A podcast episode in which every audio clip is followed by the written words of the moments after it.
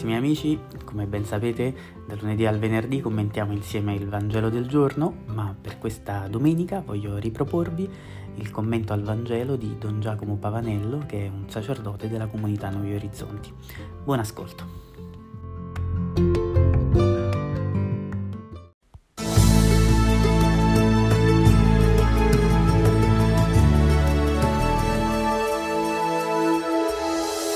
La terza domenica del tempo ordinario è da qualche tempo dedicata alla contemplazione del dono della parola, è la domenica della parola di Dio.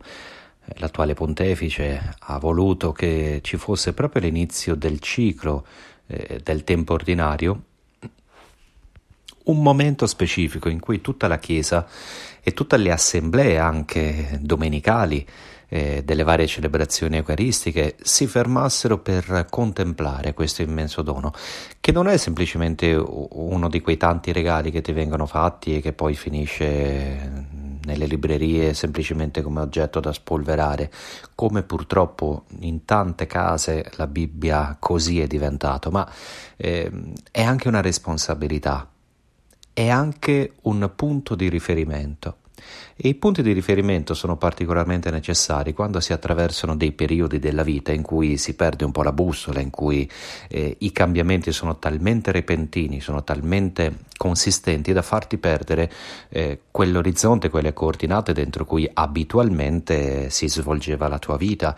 Un po' quello che succede eh, tra le righe o anche in realtà in maniera abbastanza esplicita, eh, nella narrazione che ci viene regalata come prima lettura di questa domenica. Il popolo di Israele è tornato dall'esilio già da, da qualche tempo e, e, non trova quello che, che aveva lasciato.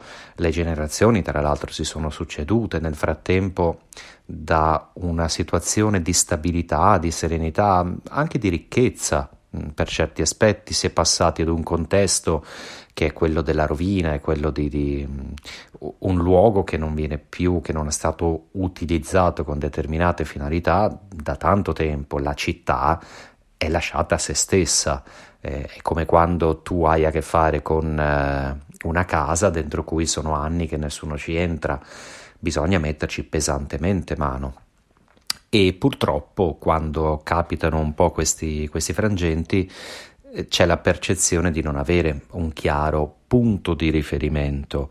Eh, mi viene anche da pensare un po' quello che, che, Papa Francesco in più riprese ha esplicitato con questi termini. Noi non stiamo vivendo un'epoca di cambiamento, stiamo vivendo un cambiamento di epoca e questi ultimi due anni in particolare hanno stravolto gli equilibri di, di tutti, senza escludere nessuno. È normale che davanti a questi momenti di smarrimento, questi momenti di cambiamento radicale, le persone possano sentirsi eh, smarrite, possano sentirsi perse, possano sentirsi in un certo aspetto anche depresse, in un certo senso anche lasciate a se stesse, almeno questa come percezione. Beh, Esdra, sacerdote eh, di questi tempi che ci vengono narrati appunto dalla Bibbia, eh, mh, ha l'idea di riprendere in mano, di rispolverare la parola di Dio, in particolare la Torah, cioè la base della legge del popolo ebraico, e metterla al centro di una celebrazione che significa non semplicemente un qualcosa di liturgico mh, distante dalla vita, no, proprio l'esatto contrario, cioè di celebrare la centralità di quelle indicazioni che vengono autorevolmente da Dio perché il popolo non abbia più a camminare come in mezzo alla nebbia, ma abbia un punto di riferimento chiaro e inequivocabile. E questa indicazione di metodo fa eh, viene ulteriormente sostenuta dall'introduzione al Vangelo di Luca che ci viene riportato proprio in questa domenica, in cui l'autore eh, di questo Vangelo spiega che non può funzionare il secondo me. Tanti parlano di Gesù, tanti parlano di Dio, tanti parlano fe- della fede, ma ciò che è necessario non è lasciarsi convincere dall'oratore più abile, Ciò che è necessario è avere una relazione diretta con colui che è la sorgente di tutti questi eventi, avere una relazione, un legame personale con l'origine di tutta questa storia di cui noi in questo momento storico ne siamo parte. Il secondo me non porta a nulla e noi lo stiamo vedendo proprio in questo momento di, di, in cui anche all'interno della Chiesa ci sono dei personaggioni, addirittura anche dei vescovi, eh, che si presentano come coloro che hanno capito tutto e tutti gli altri non hanno capito niente, o come coloro che hanno la soluzione per tutti i problemi. Basta un po' di umiltà nel studiare la storia e conosciamo subito che questi grandi profeti autocelebrati, autonominati, non hanno mai portato da nessuna parte, hanno sempre fatto una brutta fine. Quello che ci salva è avere al cuore del nostro essere Chiesa, del nostro essere discepoli di Gesù Cristo, la parola. E per noi cristiani la parola non è solo un libro, non è solo la legge come per gli ebrei, per noi la parola è sì la Sacra Scrittura, ma per noi la parola è anche una persona. Dio Padre, nella vita di Gesù Cristo, ha detto tutto quello che doveva dire. La sua vita, quello che lui ci ha detto e come lui ce l'ha detto e quello che lui ha fatto sono la parola definitiva di Dio per l'umanità. Lui è il punto di riferimento.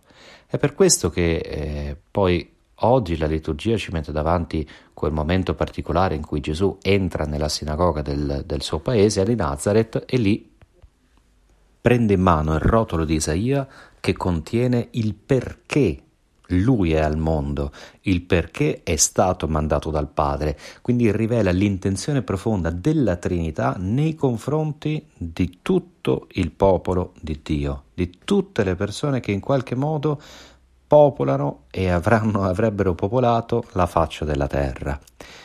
La meraviglia che Gesù pronuncia è contenuta in una sola parola, oggi.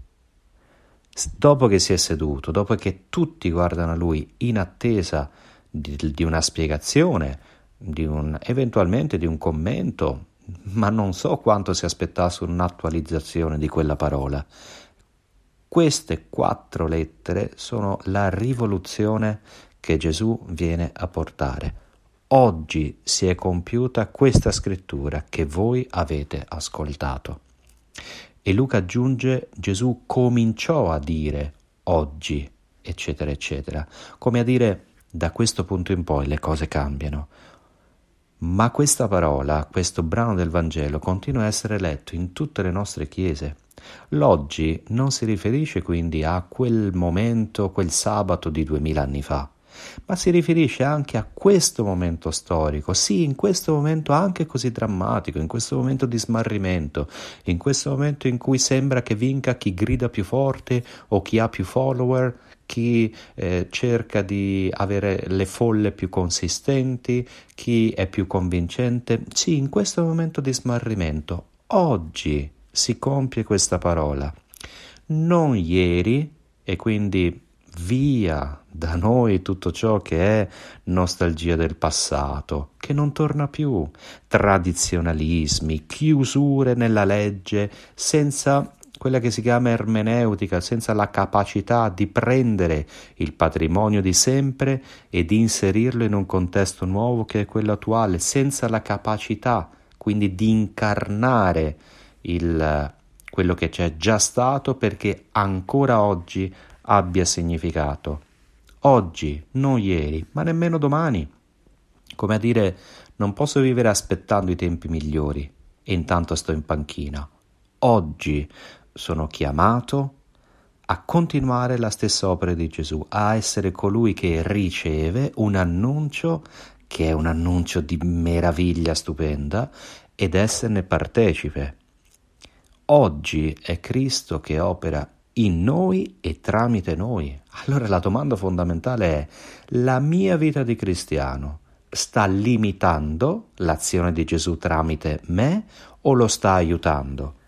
E per questo devo andare a, a vedere passo per passo quello che Gesù dice riprendendo Isaia. Per questo mi ha mandato a portare ai poveri il lieto annuncio. L'annuncio, la mia presenza è una notizia di Gioia è una notizia lieta nei confronti delle varie forme di povertà che oggi il mondo patisce? La mia presenza di cristiano, il mio essere chiesa, è capace di liberare tutti coloro che sono prigionieri o con i miei moralismi il più delle volte metto catene alle persone che già stanno inguaiate per tante imprevi- tanti imprevisti della vita? La mia presenza è capace di donare la vista a coloro che l'hanno perduta? È capace di essere luce laddove c'è la confusione delle tenebre? È capace di rimettere in libertà coloro che si sentono schiacciati? Oppure mette pesi ulteriori a coloro che già sono piegati dalla vita? È capace di proclamare un anno di grazia, cioè un anno in cui Dio agisca tramite noi? Oppure sono io al centro delle mie azioni? È qualcosa di molto concreto questo Vangelo. Come il Padre ha mandato me, così io mando voi, dirà Gesù. E allora veramente sentiamocela questa missione di collaborazione con la missione stessa di Gesù, ognuno per la sua parte, come in un corpo. È quello che ci dice la seconda lettura di oggi. In un corpo il fegato deve fare il fegato, lo stomaco deve fare lo stomaco, il cervello deve fare il cervello e non c'è un organo più importante degli altri. Quando uno manca, tutti ne risentono. Allora, ognuno per la sua parte. Sono capace di collaborare a quest'opera di Gesù o lo sto ostacolando? Ecco, mettere al centro la parola e non tanti secondo me ci aiuta veramente a essere eh, cristiani in questo mondo, in quest'oggi, secondo la volontà di Dio. Buona domenica della parola a tutti.